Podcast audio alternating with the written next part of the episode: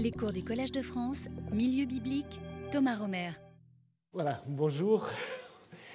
On s'était arrêté la semaine dernière euh, avec la question euh, du sort de l'arche, euh, puisque, comme je vous ai dit, et je veux le redire, qu'il y a un grand mystère dans le texte biblique, qu'une fois que Salomon a mis l'arche dans le temple, on n'en parle plus. Et après, il y a des débats euh, s'il a été justement amené à Babylone.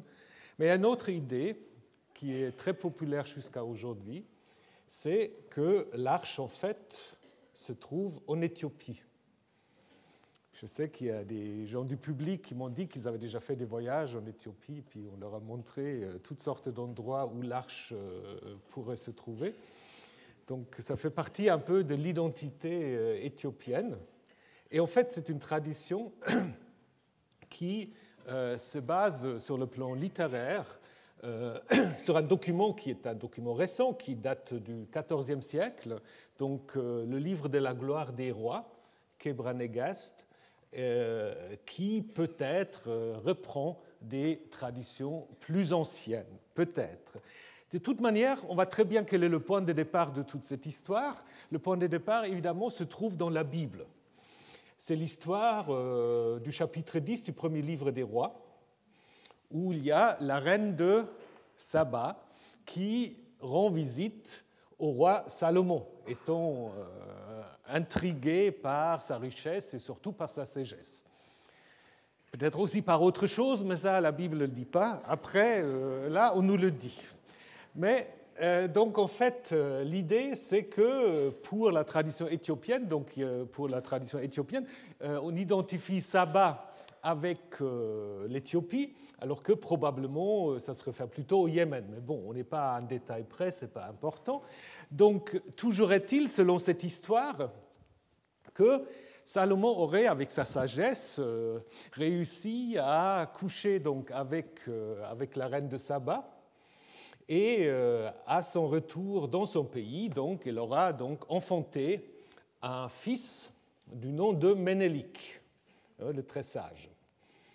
Et euh, lorsque Ménélique devient adulte, il apprend qui est son vrai père et il va rendre visite à Salomon à Jérusalem. Donc, ce n'est pas dans la Bible, c'est dans cette tradition éthiopienne, parce que parfois les gens confondent. Et alors Salomon est tellement impressionné par son fils, il veut d'abord en faire son successeur. Mais euh, Ménélique euh, souhaite quand même rentrer chez sa mère, et donc euh, du coup, Salomon, le fait en effet consacrer roi d'Éthiopie par son prêtre Tzadok. Et il lui donne une sorte de, de cadeau en demandant ou en exigeant en fait que les euh, fils de ces officiers, de ces prêtres, etc., donc un peu la, noblesse, euh, l'accompagnent en Éthiopie, mais pour y rester. Et ça déplaît euh, forcément au fils de Tzadok, Atsariou, qui, lui, l'idée, bah, comme il est fils de prêtre, il ne veut pas se séparer de l'arche. Et donc, qu'est-ce qu'il fait? Il fait une sorte de copie de l'arche et il échange la copie contre la vraie arche. Et donc, une fois arrivé en Éthiopie, Ménélique qui n'était pas du tout au courant, parce que parfois dans les résumés on vous dit c'est Ménélique qui aurait volé l'arche, ce n'est pas tout à fait ça, parce que selon euh, ce document, il apprend seulement quand ils sont euh, en Éthiopie, mais là il est tout content, parce que maintenant évidemment ça montre que le nouveau peuple élu, ce sont les Éthiopiens et les rois d'Éthiopie jusqu'à aujourd'hui. Donc, euh, cette idée qu'ils sont en quelque sorte les successeurs de Salomon et donc euh, de David et de Salomon. Et donc, l'arche euh, va trouver son emplacement à Aksum, où jusqu'à aujourd'hui, on vous montre une chapelle, pas dans l'église, parce que dans l'église, l'arche aurait été trop dangereux. On aura dû la mettre dans une chapelle latérale. Donc vous voyez que c'est des constructions plutôt modernes. Et personne n'a vu l'arche. Donc, euh, alors parfois on dit que le gardien de l'arche devient aveugle parce que l'arche est tellement rayonnante, etc. Euh, bon, comme personne ne l'a vu, c'est difficile à en décider. Donc euh, l'idée, c'est que l'arche est donc liée à cette église de Marie de Sion, parce que là aussi je reviendrai sur la question. Dans le catholicisme, en fait, il y a un lien très fort entre Marie et l'arche. Pourquoi? Parce que l'arche, a contenu les tables de la loi, donc l'ancienne alliance, et Marie a contenu, donc entre guillemets, le Christ, donc la nouvelle alliance. Donc du coup, il y a en fait ce lien dans la tradition catholique entre la Vierge Marie et l'arche de l'Alliance. Donc il y a des sanctuaires qui sont autour de l'arche, mais aussi autour de euh, la Vierge Marie, comme c'est aussi le cas, j'en parlerai à l'occasion, de Kiayat Yerim, où aujourd'hui se trouve en effet une église dédiée à Notre-Dame de l'Arche de l'Alliance. Donc exactement la même idée. Cette idée de l'arche à Axum a été reprise de manière, ben, il faut dire, pseudo-scientifique par un livre qui a fait un certain bruit, Le mystère de l'arche perdue. Bon, ben, si vous avez l'argent à dépenser, vous pouvez. Mais c'est un peu du gros n'importe quoi, si je peux me permettre. Et donc cette théorie, euh, c'est un peu un mix entre des faits et des, spéculations de toutes sortes. Donc, euh, selon euh, Hancock, donc l'arche serait en effet arrivée en Éthiopie, mais par un tout autre chemin en fait. Et là, il commence à, mélanger un peu des choses historiques et euh, sa spéculation. Euh, l'arche, évidemment, c'est aussi quelque chose euh, de très dangereux avec l'électricité. Je reviendrai sur l'électricité dans un instant. donc lui, il dit, en fait, l'arche aurait été sauvée des prêtres ou des lévites du roi affreux Manassé. Donc Manassé dans la Bible, c'est le roi idolâtre qui qui intègre dans le culte euh, des déesses, qui fait toutes sortes de choses qui déplaisent à Yahvé. Et donc euh, Hancock prétend, alors que la Bible n'en parle pas du tout, que Manassé aura, dû, aura voulu détruire l'arche. Et donc les Lévites auraient en fait sauvé l'arche et l'auraient transportée à Éléphantine. Pourquoi Éléphantine? Et ça, c'est un fait historique parce qu'on sait qu'à Éléphantine, il y a en effet une communauté israélite judéenne. On ne sait pas à partir quand exactement, mais il y a en effet des scientifiques qui pensent à partir du 7e siècle. Donc ça colle avec son idée. Donc il dit qu'il était arrivé à Éléphantine où elle était entreposée dans le temple de Yahou. Parce que ça aussi, on sait que euh, à Éléphantine, euh, les Israélites ou Judéennes qui étaient en place avaient en effet construit un temple où il vénérait Yahou avec une déesse Anat. Donc, euh, si vous suivez les cours, vous avez déjà entendu parler de cela.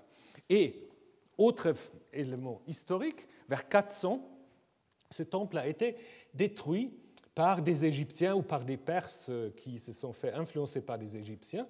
Et donc, ça, du coup, c'est de nouveau la spéculation.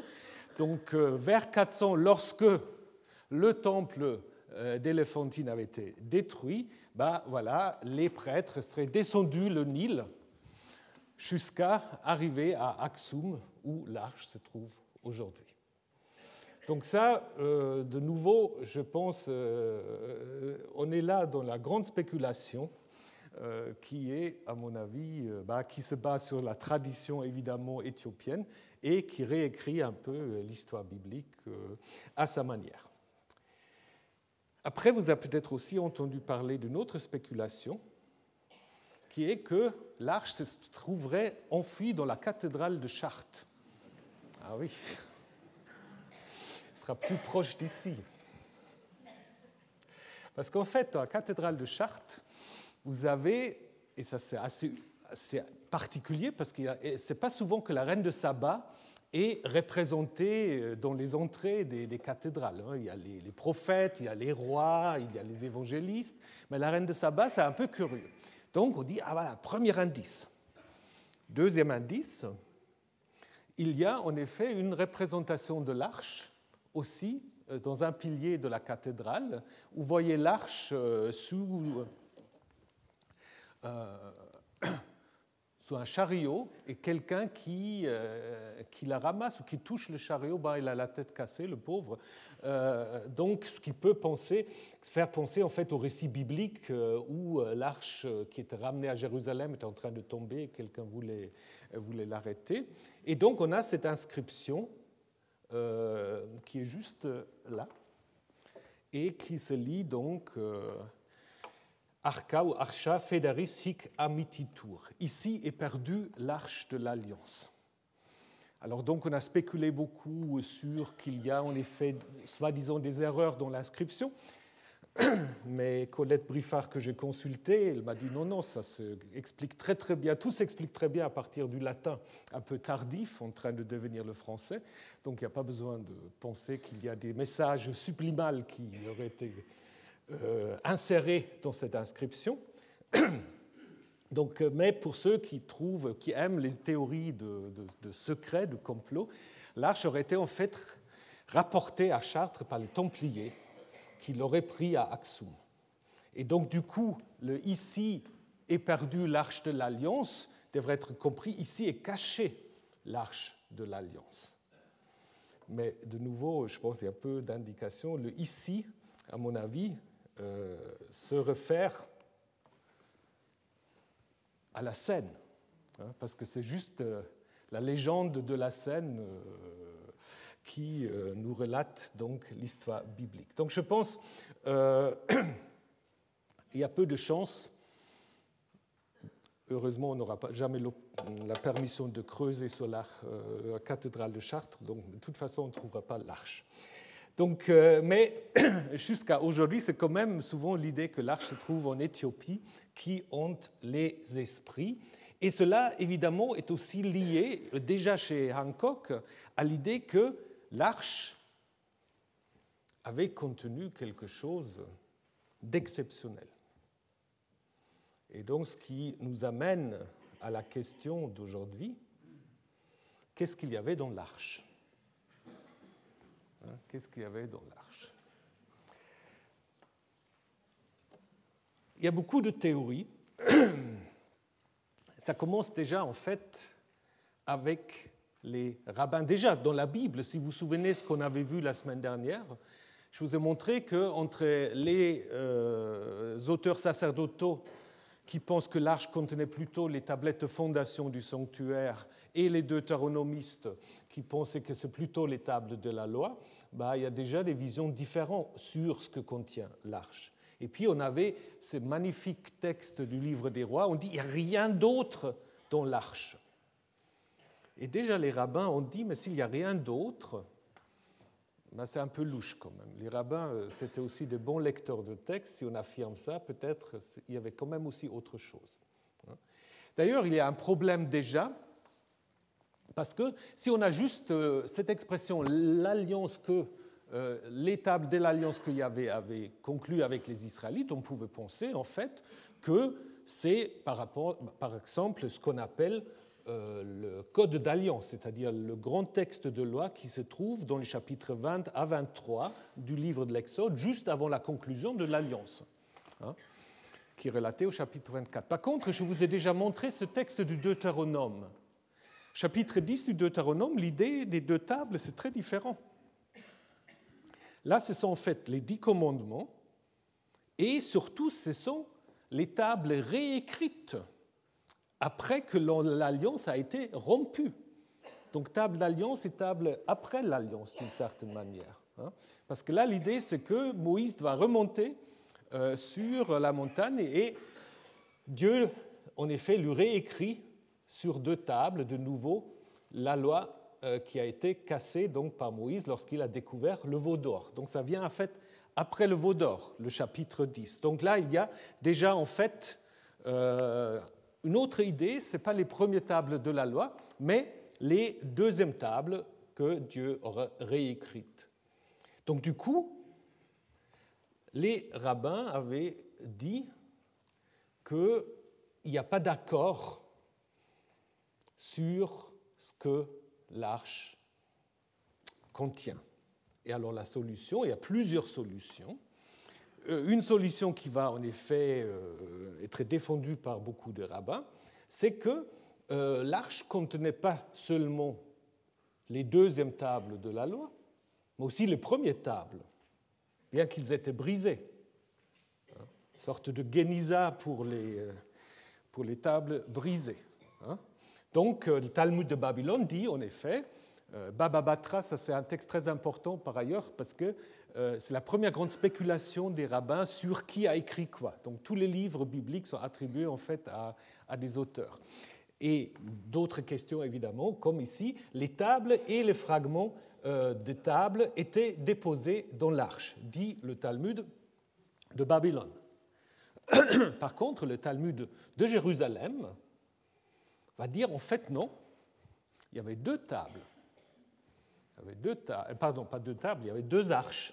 Il y avait deux arches dont l'une contenait des fragments des premières tables et l'autre les secondes tables.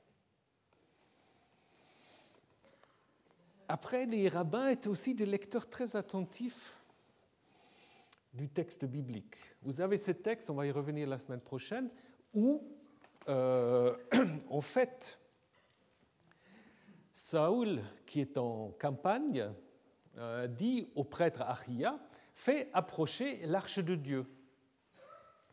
Mais le problème, c'est que cet ordre est donné alors qu'ils sont à Gibéa. Et l'arche, en 1 Samuel 7 et en 2 Samuel 6, en fait, se trouve à Kiryat. C'est là où David va aller la chercher. Alors comment elle peut être à Kiryat-Yerim et à Gibéa Donc le Rabbi Yehuda ben Lakish va dire ben, il y a deux arches. Hein. L'une qui restait euh, sous la tente euh, avant la construction du temple et la seconde qui accompagnait les Israélites dans les combats. Talmud va encore aller plus loin en citant cette idée du rabbi euh, Yuda ben Lakish en disant voilà, et Saül dit à Aya de faire approcher l'arche de Dieu. Or, l'arche n'est-elle pas trouvée à Kiryat Yerim? Que répondent alors d'autres sages?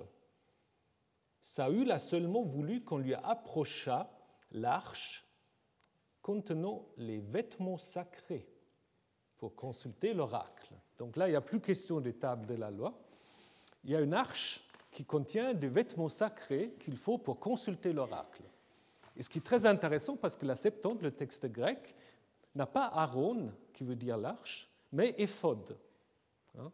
Et éphod, bah, c'est une sorte d'habit sacerdotal qui contient probablement des, des urim et des tumim qui servent à tirer les sorts. Donc peut-être cette tradition, elle est déjà connue d'une certaine manière à la traduction grecque. Et puis, à partir de cela, les arches vont se multiplier. Il y aura quatre arches en fait. Il y aura l'arche principale, et puis il y aura l'arche des tables brisées, l'arche des vêtements sacrés, et encore l'autre arche qui contient les ossements de Joseph. Hein, vous vous souvenez que la première fois qu'on trouve en effet le terme de Aaron, de arche, c'est à la fin du, du livre de la Genèse, mais là aussi, c'est un peu une surinterprétation parce que dans le livre de la Genèse, l'arche est un cercueil, ce n'est pas, les ossements, c'est le Joseph embaumé, parce que là aussi, il y a deux traductions. Parce que si quelqu'un a embaumé, ben normalement, ben, ces ossements, ne vont pas se disperser, ils restent euh, justement au momie. Hein. Donc là, il y a deux traditions différentes, mais ça, ce n'est pas important pour les rabbins.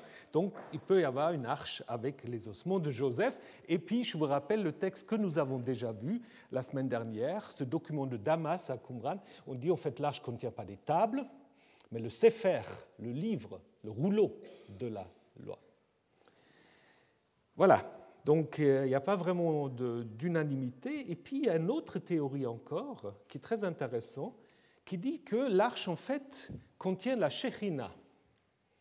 Qu'est-ce que c'est la Shechina C'est la présence divine, en fait. Hein. Ainsi, le Talmud de Babylone, en interprétant euh, un texte du Deutéronome, dans ce texte, euh, Moïse promet au peuple que Yahvé, votre Dieu, va marcher avec vous afin de combattre pour vous. Alors comment Yahvé peut-il marcher avec le peuple? Ben, le Talmud va dire parce que le nom et tous ces noms de substitution étaient depuis dans l'arche. Similaire dans le Targum de Jérusalem, ce verset, donc Deutéronome 20, vise le nom sacré qui se trouve dans l'arche. Donc là, c'est autre chose. On n'est plus du tout avec la loi. Hein. Quand on parle de la Shechina, de l'habitation, la présence divine, ben là, pour se poser la question si nous n'avons pas la sublimation du fait que l'arche, à l'origine, a contenu Yahvé même, ou disons une représentation de Yahvé. Si on dit après, c'est sa Shechina qui est dans l'arche, ben on peut s'imaginer que, en fait, c'est une manière de reprendre en fait la présence de Yahvé dans l'arche. On va y revenir. Et puis, certains auditeurs me disent toujours, vous parlez jamais du Nouveau Testament. Alors, je vais vous parler une fois du Nouveau Testament. Parce que dans le Nouveau Testament, dans, l'Épître aux Hébreux, il y a un texte très intéressant euh, qui, parle de l'arche de l'Alliance en disant tout recouverteur, ça c'est comme dans le texte de l'Exode, dans celle-ci, donc dans l'arche, euh, un vase d'or contenant la manne, le bâton d'Aaron qui avait fleuri et le table de l'alliance. Donc trois choses. La manne, le bâton d'Aaron et les tables de la loi.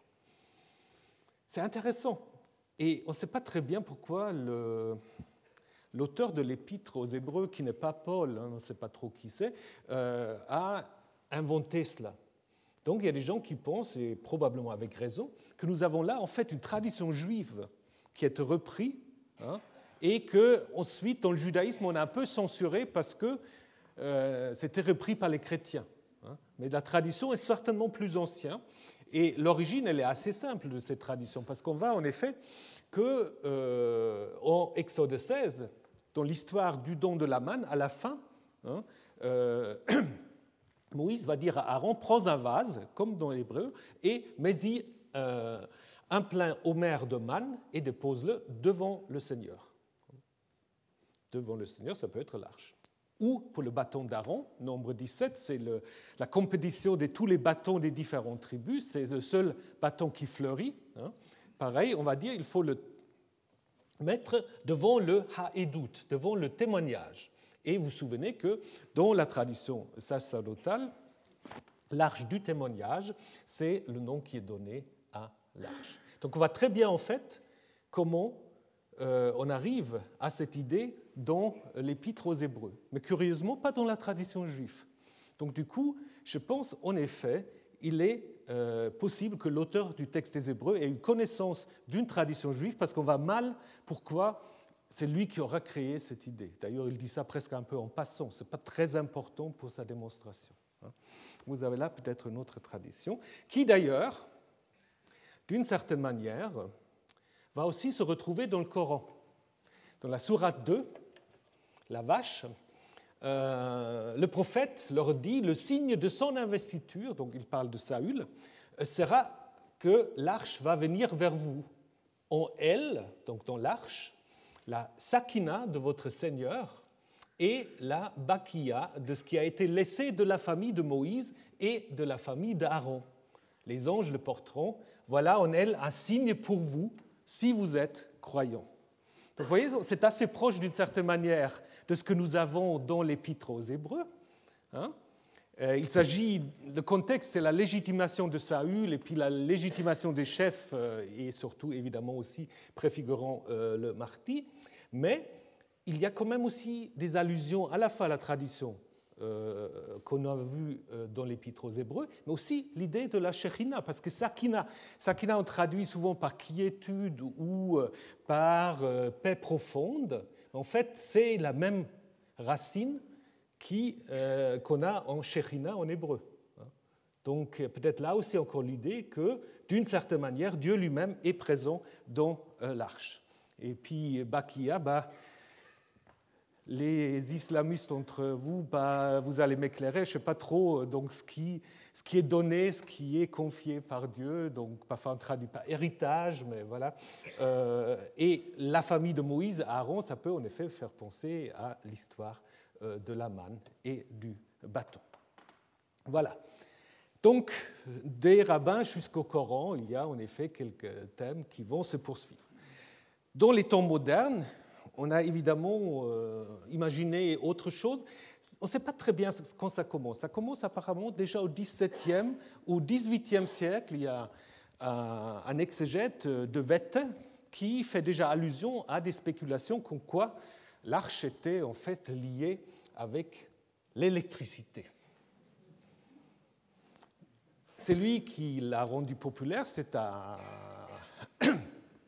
un physicien, Nikola Tesla, alors quand j'interroge mes collègues physiciens, certains disent c'est un charlatan, euh, d'autres trouvent c'est quand même un des électriciens euh, importants. Hein. Mais bon, je pense qu'il était certainement un grand savant, mais vous savez, les grands savants parfois peuvent aussi avoir un peu leurs obsessions. Donc, et je pense par rapport à cela, bah, il avait quand même euh, cette obsession sur Moïse en tant qu'électricien. Donc voilà, je vous ai mis la citation, bah, je vais vous la traduire.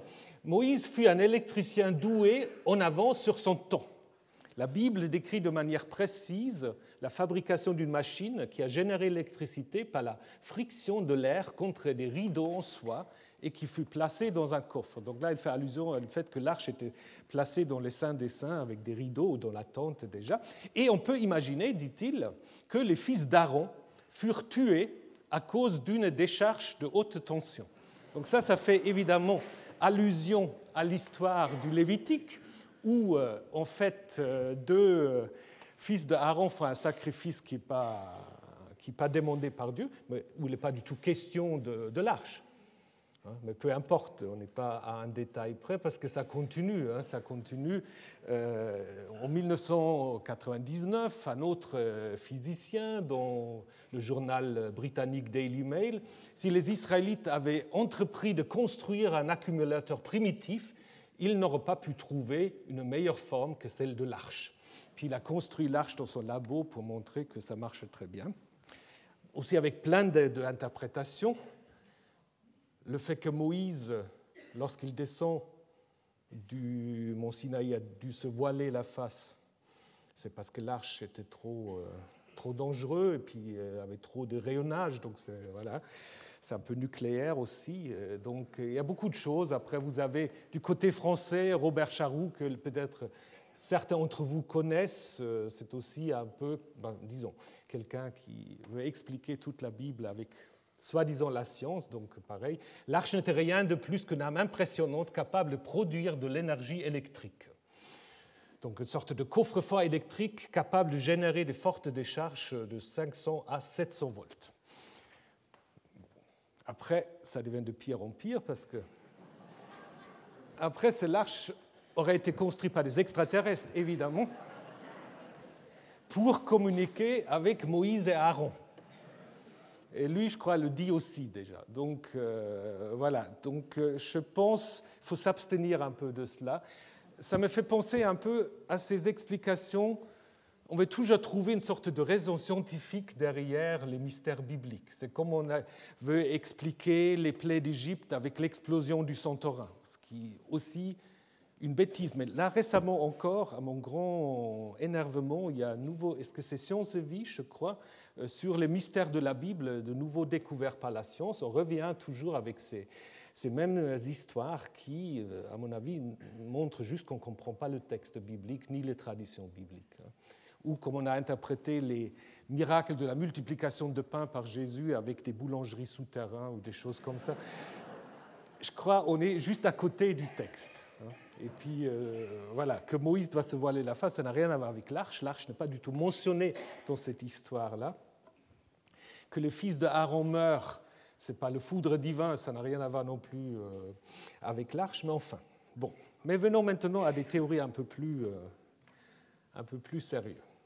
Alors, une théorie qui continue à être défendue jusqu'à aujourd'hui, c'est l'idée en fait que l'arche aurait été conçue comme le trône de Yahvé. C'est en fait un trône portable sur lequel il fallait imaginer de manière invisible euh, le Dieu euh, d'Israël. Donc le point de départ de cette théorie, bah, c'est à la fois la présence des fameux kéroubim, des chérubins, et aussi le titre, mais qui est très rare, je vous l'ai déjà montré, euh, qui parle de l'arche de Yahvé Tsevaot qui siège sur les chérubins à partir de là, Donc les chérubins, c'est ça. Donc ce pas des petits anges, comme je vous ai dit, c'est des, sphinx ou c'est des caribous, comme on a vu du côté de l'Assyrie. Donc c'est des êtres protecteurs euh, hybrides. Et donc euh, l'idée étant que l'arche aurait été un trône portable sur lequel on serait imaginé de manière invisible Yahvé, qu'on n'aura plus donc euh, transporté selon les besoins, surtout dans des contextes évidemment de guerre. Alors, qu'est-ce qu'on peut dire par rapport à cela? Ben, Il y a une objection très basique. Si c'est un trône, pourquoi on l'appelle coffre? Parce que l'hébreu a tout à fait un mot pour trône. Qui sait Si c'est un trône, pourquoi on le met dans un coffre? À mon avis, ce n'est pas forcément identique au trône. Et puis l'autre euh, remarque qu'il faut aussi euh, rappeler, c'est que on a vu que c'est seulement dans les textes les plus récents, hein, les plus récents donc des auteurs sacerdotaux, où il y a cette idée que l'arche se tienne en effet au-dessus de, l'arche. Mais même dans ces textes-là, c'est plutôt qu'ils protègent l'arche et pas qu'ils accueillent quelqu'un qui est assis euh, Donc l'arche primitivement n'a pas été un trône, mais une caisse, un coffre. Et là peut-être, et ça c'est là peut-être euh, la part de vérité dans cette hypothèse, il a peut-être euh, été perçu comme ça par les auteurs qui ont raconté comment on l'a intégré dans le temple de Jérusalem sous les chérubins. Là, il y a peut-être une transformation sur laquelle je vais revenir, mais à l'origine, je pense qu'on ne peut pas imaginer l'arche comme le trône, le trône transportable euh, de Yahvé. Alors, autre hypothèse, autre hypothèse, c'est d'imaginer l'arche euh, vide. Ça, c'est aussi bizarre. Pourquoi on fait un coffre quand il est vide? Mais bon, euh, donc l'arche vide serait c'est très théologique. Hein. Serait le signe de la présence divine. Alors là, on part souvent euh, donc euh, des palladiums euh, montés sur des chameaux chez des bédouins arabes pré-islamiques ou islamiques, en se basant surtout, mais pas exclusivement, parce que vous savez, au XIXe siècle, il y a beaucoup d'études qui ont été faites sur les, traditions des, bédouins qu'on a après essayé de mettre en rapport avec les textes bibliques ou coraniques pour comprendre un peu mieux un certain nombre de rituels. Et donc, euh, cette idée, en fait, d'une sorte de présence divine vide, euh, serait en effet à mettre en rapport avec ce qu'on a observé chez les Bédouins, où vous avez un un, ustensile qui s'appelle le hotfait, une sorte de, coffre comme ici, pas vraiment de coffre, c'est une sorte de siège hein, qui est décoré avec des plumes d'autruche. Donc, mais ça, évidemment, dans les descriptions, dit 19e siècle avec un siège vide, mais qui, en fait, reste pas toujours vide, je reviendrai là-dessus, et donc on en voit souvent avec un chameau qu'on laisse partir euh, pour chercher en fait euh, un, nouveau, un nouvel emplacement pour, euh, pour camper. Et là où, en effet, le chameau avec le haut fait s'arrête, ben, c'est là où on va camper. C'est aussi, évidemment, le haut fait, c'est à côté de la tente du cheikh, c'est aussi un symbole de l'autorité du chef.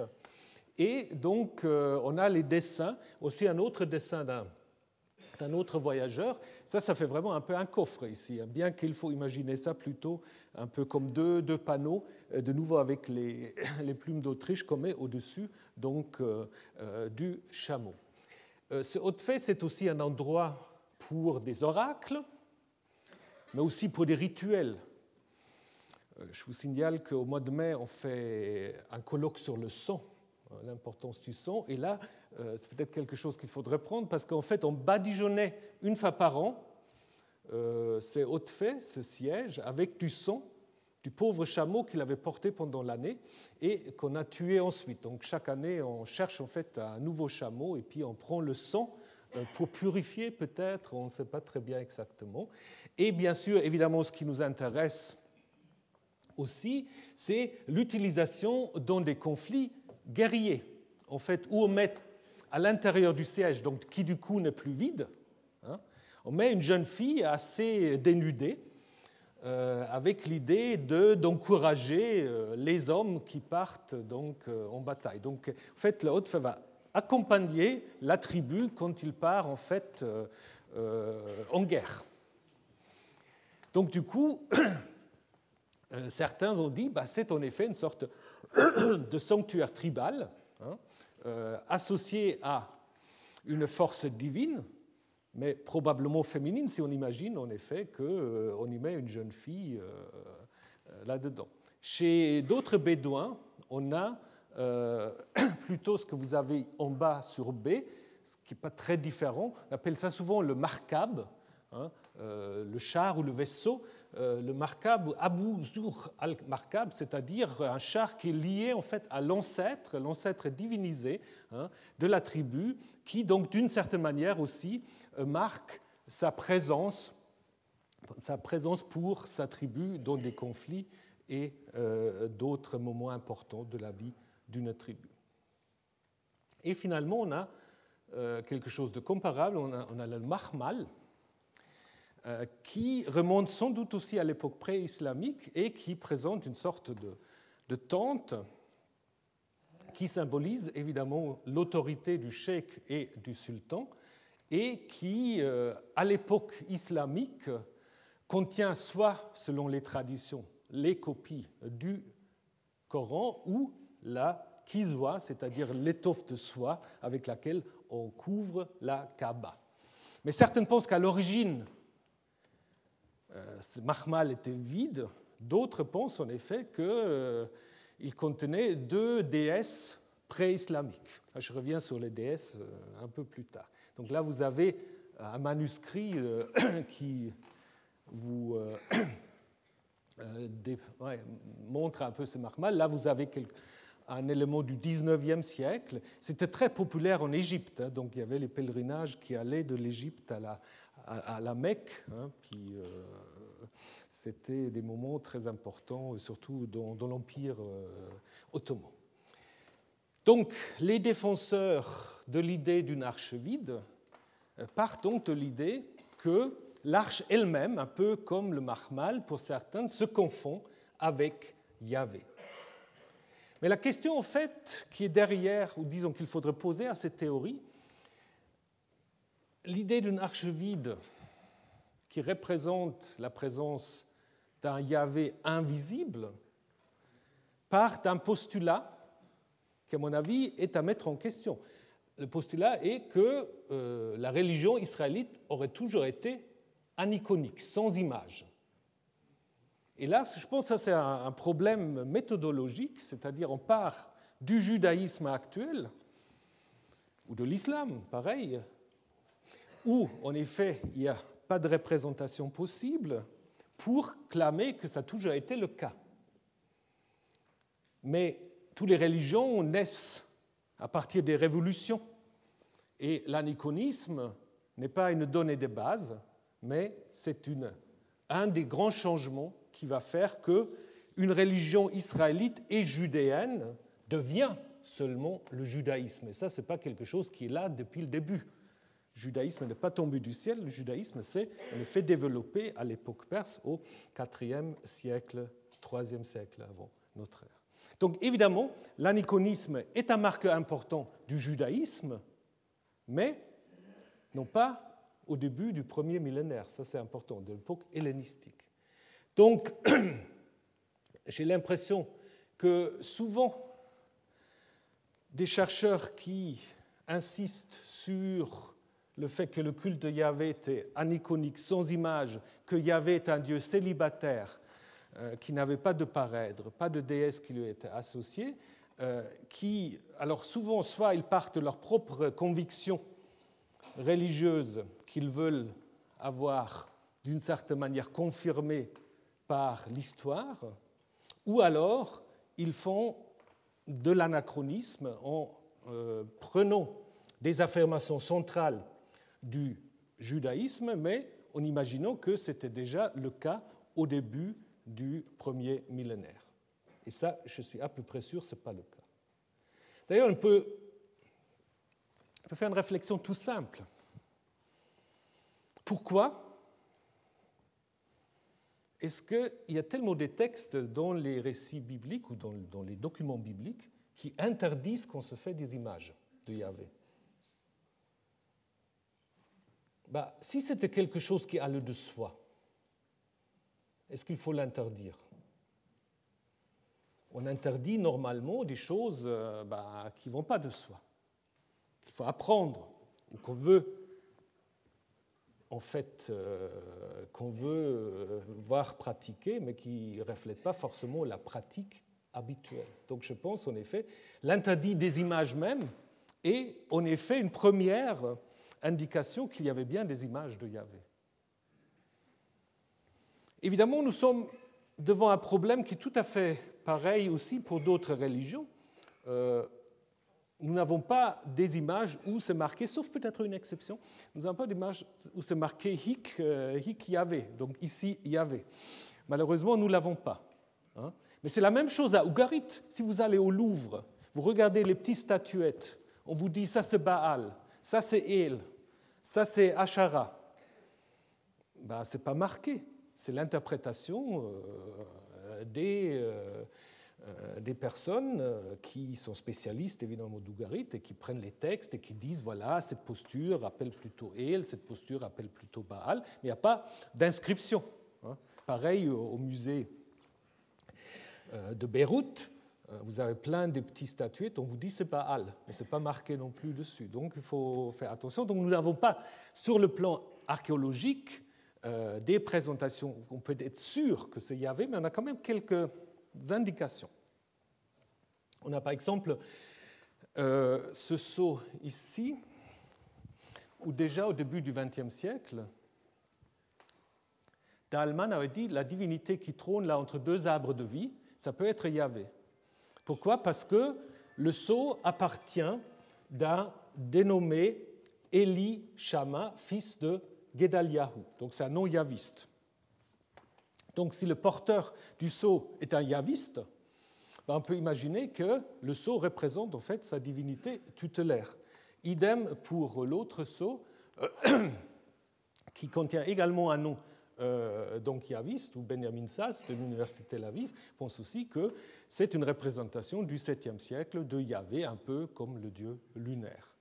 Et nous avons évidemment aussi, euh, vous avez certainement déjà entendu parler de Kuntilet Ajrut, donc euh, site très important de la route qui va de Gaza à Elat, fouillé au moment où Israël occupait la péninsule du Sinaï.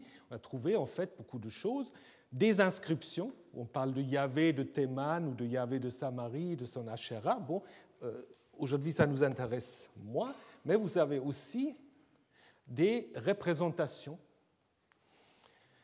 d'un couple qui est juste lié à cette inscription de bénédiction de Yahvé et de Asherah. Donc certains chercheurs euh, de l'université Tel Aviv et d'autres avaient pensé que ce couple-là pourrait être Yahvé et Asherah. Ce n'est pas signé, hein, mais il y a quand même cette inscription qui est liée à l'image. C'est très intéressant pour la petite histoire. Lorsqu'on a pour la première fois édité ce dessin, qui n'est pas très visible à l'œil nu, donc il faut, si vous allez au musée d'Israël, vous le verrez. On a mis deux sexes masculins aux deux personnes. Donc pour éviter évidemment qu'on pouvait penser que voilà, c'était Yahvé Asherah, peut-être, je ne sais pas, mais on a maintenant vraiment l'édition principale, on voit très bien, c'est seulement une personne qui a un sexe masculin, et la deuxième a quand même des sortes de seins stylisés, donc ce n'est pas totalement impossible. Je ne peux pas vous le garantir, hein, mais vous aurez peut-être là une représentation.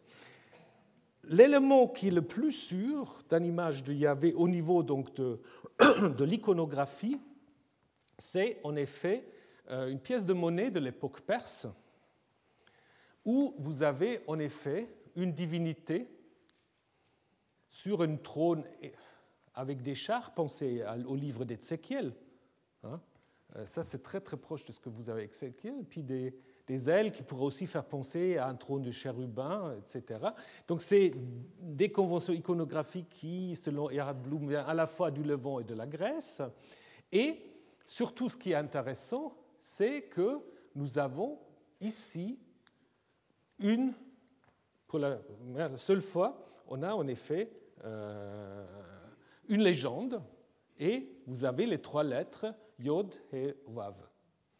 Donc certains disent qu'il faudra rajouter un D et ce sera Yehoud.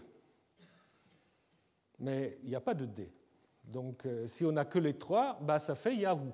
C'est vrai qu'il y a d'autres coins de monnaie où c'est Yehoud, ça je veux bien l'admettre, mais ici nous avons que ces trois lettres. Hein. Donc là, on aura peut-être en effet, et ça nous sommes en effet au 5e, 4e siècle, donc au moment où l'interdit d'image commence déjà à, se réaliser, où en effet on voit que bah, ce n'est pas respecté par tout le monde. Hein. Et évidemment, la Bible elle-même nous indique qu'il y a eu des représentations de Yahvé. Connaissez tous l'histoire du veau d'or. Ça, c'est clair que cette histoire critique le culte du royaume du Nord, d'Israël, en euh, fustigeant le premier roi, Jéroboam, d'avoir installé dans les sanctuaires de Dan et Bethel deux statues bovines en disant Voici tes dieux qui t'ont fait sortir du pays d'Égypte. Donc là, il y a une identification euh, entre Yahvé qui fait sortir d'Égypte et les statues bovines. Je n'entre pas maintenant dans le problème que euh, ce qui est raconté ici, ça ne peut pas se passer sous Jéroboam le premier, puisqu'à ce moment-là, Dan n'était pas du tout israélite. Donc c'est plutôt Jéroboam II au 8e siècle qui a annexé euh, Dan des Araméens, hein, où cette histoire se déroule. Mais ce qui nous intéresse, c'est qu'ici, on, admet que euh, dans Bethel, Dan, il y avait des statues bovines représentant Yahvé. Et euh, même histoire, évidemment, dans l'histoire du veau d'or, qui est aussi évidemment une critique de cette manière de représenter Yahvé. Nous avons également dans euh, le livre de Osée des critiques du veau de Samarie, hein, qui sera donc détruit par les Assyriens hein, euh, ou déporté comme offrande pour le grand roi. Donc c'est très clair pour le Nord. On admet aussi d'ailleurs assez volontiers parce que, évidemment, dans la version biblique, la, manière dont la Bible présente l'histoire, le Nord, de toute façon, euh, c'est illégitime. Hein, c'est n'est euh, pas le vrai Israël, d'une certaine manière. Donc, du coup, ils peuvent vénérer Yahvé sous une forme bovine, ça, c'est pas le problème. Mais qu'en est-il en Juda? Alors, souvent, euh, on trouve encore l'idée que en Juda, on aurait une sorte de de facto aniconisme. Ça, c'est Mettinger qui, a insisté là-dessus. Il y aurait certes le culte Estelle, des Matzebot, hein, mais qui serait en effet un culte sans image. Euh, connaissez l'histoire fondateur, bien qu'elle concerne donc euh, un sanctuaire du Nord. Je voulais juste vous le rappeler. C'est Jacob en fait qui euh, dans le sanctuaire de Bethel, après avoir sa vision divine, va ériger une, pierre, et cette pierre va être appelée Matseba. Et sur cette pierre, il va en effet faire une onction euh, d'huile. Donc euh, le terme de Béthil, selon certains, vient même de cette histoire de Bethel qui vit le grec après devient Béthil. Mais bon, ça c'est discuté peu nous importe ici. C'est vrai que les matzebot, euh, les stèles, sont déjà attestées au deuxième millénaire à Marie. Euh, dans la Bible, ils ont plusieurs fonctions. Euh, ça peut être des fonctions funéraires hein, pour Rachel ou Absalom qui n'a pas de descendance veut s'ériger lui-même une stèle funéraire. Ça peut être une commémoration. Ça peut être aussi une sorte de conclusion d'un contrat ou une sorte même de, de symbole de frontière entre Jacob et Laban, hein, et finalement, évidemment, une fonction euh, cultuelle en tant que Béthil. Mais la question qu'il faut se poser immédiatement, c'est est-ce que c'est Matsebot Est-ce que c'est aniconique Est-ce que c'est sans image? Et là, c'est plus compliqué de nouveau. Est-ce qu'il faut, par exemple, opposer le culte sans image aniconique au culte euh, des euh, citadins, des cultes anthropomorphiques ou thériomorphiques euh, Déjà, au niveau du vocabulaire, c'est un peu difficile. Déjà, à Marie, en fait, vous avez les deux. Vous avez des stèles, mais vous avez aussi des statues tout à fait anthropomorphiques. D'ailleurs, au niveau du vocabulaire, en fait, la stèle dressée à Marie, c'est Sikanum, mais à Assur, c'est Tsalmou. Et Tsalmou, en fait, on le retrouve dans la Bible, comme Tselem. Mais dans la Bible, Tselem, c'est quoi? Ce n'est pas une matseba, c'est une statue. Statue anthropomorphe ou thériomorphe. Donc, vous voyez, déjà là, les choses, en fait, euh, se, complique. Et si je vous montre une stèle comme ça, est-ce que c'est aniconique? Ah non, elle est quand même assez, euh, disons, assez peint, hein, d'une certaine manière, donc une, une, stèle qui représente une femme avec euh, les organes sexuels d'une femme. Donc je pense que la stèle n'est pas forcément aniconique. À Arad, dans le sanctuaire de Arad, on a trouvé deux stèles avec des traces de peinture. Est-ce qu'ils étaient seulement en couleur ou est-ce qu'on a en effet dessiné sur les stèles quelque chose de comparable à celle dont je viens vous euh, montrer la photo? Ou à Petra, Touchara, est-ce que c'est aniconique ce visage? Probablement pas, c'est aussi une stèle. Donc, on voit très bien les matzebot, ce n'est pas forcément quelque chose d'aniconique. Ce qui est clair dans la Bible, c'est en effet que les matzebot, d'une manière ou d'une autre, doivent représenter Yahvé. Hein, parce qu'on les trouve surtout en lien avec les bamotes. Les bamotes, c'est ce qu'on appelle les hauts lieux, hein, où en effet, c'est probablement des sanctuaires de plein air. Hein. On a les matzebot et les asherim, peut-être les représentations de Asherah. Et ce qui est intéressant, au moment où on commence à interdire les tselem, les représentations, on interdit aussi les matzebot. Tu ne te dresseras pas de matzeba que Yahvé, ton Dieu, haï. Ou ce texte encore du Lévitique, donc, où il est interdit en effet euh, de euh, faire de sculpture, de stèles ou de pierres sculptées. Donc, si les stèles étaient aniconiques, pourquoi est-ce qu'on va les interdire? Voilà, donc euh, je pense en effet, euh, d'une manière ou d'une autre, cette opposition entre Matseba et statut euh, est peut-être une opposition trop moderne et que les Matsebot représentaient aussi, d'une manière ou d'une autre, la présence de Yahvé. En ce qui concerne le temple de Jérusalem, c'est vrai qu'on n'a pas de texte qui parle d'une statue de Yahvé dans le temple, mais on a quand même cette idée des chérubins dont je vous ai déjà parlé.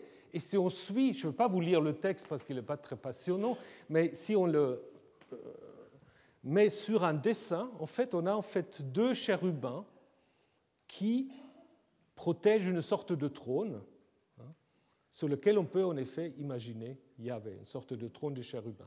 Et ça, c'est exactement après la place qui, dans le récit de 1 6 à 8, va être attribuée en fait à l'arche. Donc des trônes de chérubins, ils sont euh, tout à fait euh, connus. Hein. Euh, et on peut encore penser à ce texte du roi Ézéchias, qui en fait va prier devant Yahvé en disant Yahvé, Dieu d'Israël, toi qui trônes sur les chérubins. Donc là, il est dans le temple. Donc, comment il faut imaginer? Est-ce juste une manière de parler ou est-ce qu'il faut en effet imaginer un trône de chérubins, comme d'ailleurs aussi dans la vision de, du prophète Michée, un autre prophète, pas celui qui a donné son nom au livre, mais Michée, fils de Yimla, j'ai vu Yahvé assis sur son. Et dernier argument, il y en a bien d'autres, mais important, c'est les psaumes. Les psaumes qui parlent souvent du désir du psalmiste de voir la face de Yahvé. Alors évidemment, on peut faire une sorte de lecture spirituelle en disant la face de Yahvé, c'est juste sa présence. Mais si vous le prenez de manière tout à fait concrète, on peut le prendre de manière tout à fait concrète. Hein.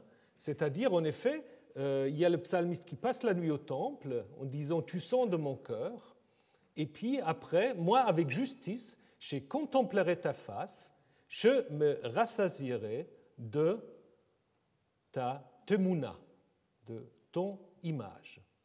Temuna, c'est l'image ou la figure, la représentation. Hein.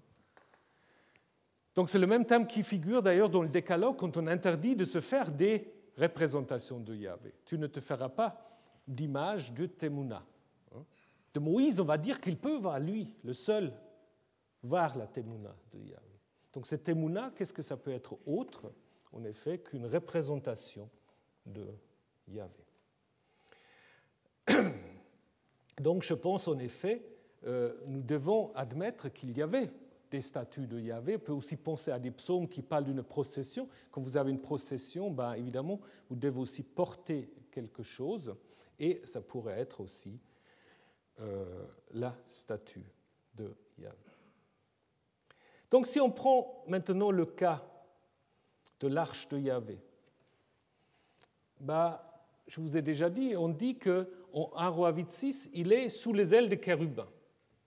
Et là, on peut en effet, comme je viens de dire, se pose la question si l'auteur a voulu remplacer le trône et la statue de Yahvé par l'arche qui, après, d'une certaine manière, devient l'arche de l'Alliance. Est-ce que pour celui qui a écrit un roi 6, est-ce que, l'arche n'est pas en quelque sorte une manière de remplacer le trône de Yahvé? Et je vous rappelle en fait ce texte du livre de Jérémie, où le prophète dit qu'il ne faudrait plus refaire d'arche. Hein, donc, nous l'avons vu la semaine dernière, euh, il ne faut plus se souvenir et surtout il ne faut plus en faire. Alors, de nouveau, question. Si l'arche avait été depuis toujours le contenant des tables de la loi, et déjà en Deutéronome 10 dit on peut faire une arche qui contient les deux tables de la loi. Hein, on refait, hein, d'une certaine manière. Pourquoi est-ce qu'il faut interdire de refaire l'arche?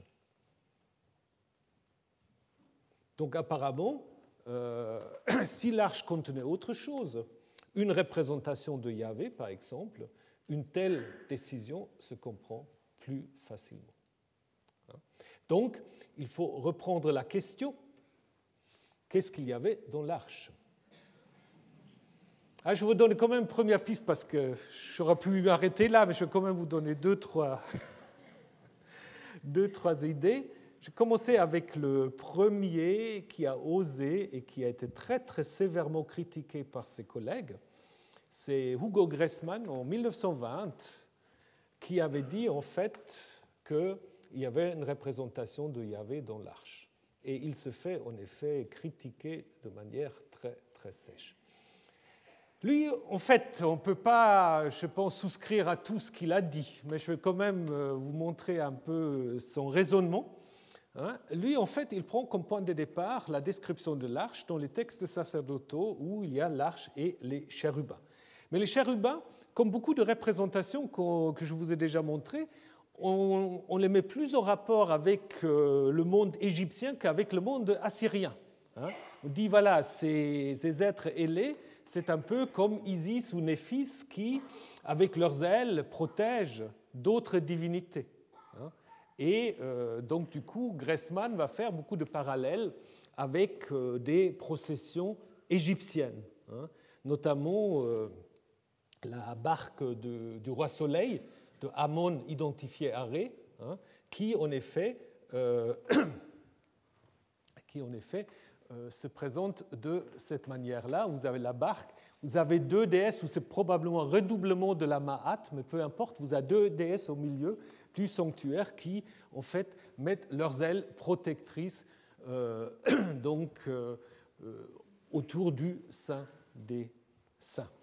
Donc, on a pour le culte Osiris des processions avec des sarcophages, qui sont d'ailleurs aussi également décrites encore chez Hérodote. Hein, Hérodote parle de cela également. Et donc, Gressman pense que l'arche aurait été un sanctuaire portable. Hein, un sanctuaire portable. Et du coup, son idée, c'est qu'est-ce qu'il y avait dans l'arche? Qu'est-ce que vous pensez? Oui, un taureau. Il pense un taureau représentant Yahvé. Euh, il pense en effet euh, que bah, il part à la fois de l'idée du veau d'or, bien sûr, il part aussi de l'idée que en 1 Samuel 6, l'arche, quand elle est retournée, elle est tirée en fait par un char avec des, jeunes, des jeunes vaches qui, euh, je ne sais pas, je crois qu'ils n'ont pas encore enfanté, disons, ils n'ont pas encore euh, allaité. Hein. Et il dit ça va très bien avec un contexte un peu bovin. Hein. Donc Yahvé aurait en fait été représenté comme un veau, un jeune, ou un taureau, et les deux tables de la loi, dit Gressman, bah, c'est l'indication qu'il y avait deux éléments dans euh, le coffre. Donc il y avait sous la forme d'un taureau et une représentation de sa paraître, avant qu'on a trouvé les textes de Kuntilet, Ajrout, etc. Donc je pense qu'il faut un peu réhabiliter Gressman, euh, euh, qui avait vu des choses justes, mais il ne dit pas très bien comment on a imaginé euh, la paraître Et Gressman, en fait, ne connaissait pas cette arche-là qu'on a trouvée à Ashkelon, qui date du bronze, donc 1600. On a en effet un veau avec son arche. C'est-à-dire, en fait, il y a une sorte de de petits euh, sanctuaires euh, dans lequel on peut poser euh, le taureau. Évidemment, comme on n'a pas de texte qui vont avec, on ne sait pas très bien à quoi ça, ça servit, mais l'idée, en effet, c'était peut-être en effet qu'on peut le transporter avec, avec son sanctuaire. Ça, ça a été trouvé bien après Gressman. Et Gressman encore se base, en effet, sur le psaume 132, qui, en effet, fait allusion à une procession de l'arche, probablement peut-être à euh, ce texte où David va faire venir l'arche à, Jérusalem et où, en effet, Dieu, Yahvé, est appelé le Avir, le fort, ou on peut aussi le traduire par taureau, hein, le Avir euh, de Jacob. Hein. Et pour Gressman, c'est donc euh, la preuve que l'arche contenait une statue bovine. Mais le terme ne nécessite pas forcément une connotation euh, bovine, ça peut être aussi simplement le fort, le puissant. Hein. Donc, on peut explorer d'autres possibilités. Mais ça, ce sera pour la semaine prochaine. Retrouvez tous les contenus du Collège de France sur www.colège-2-france.fr.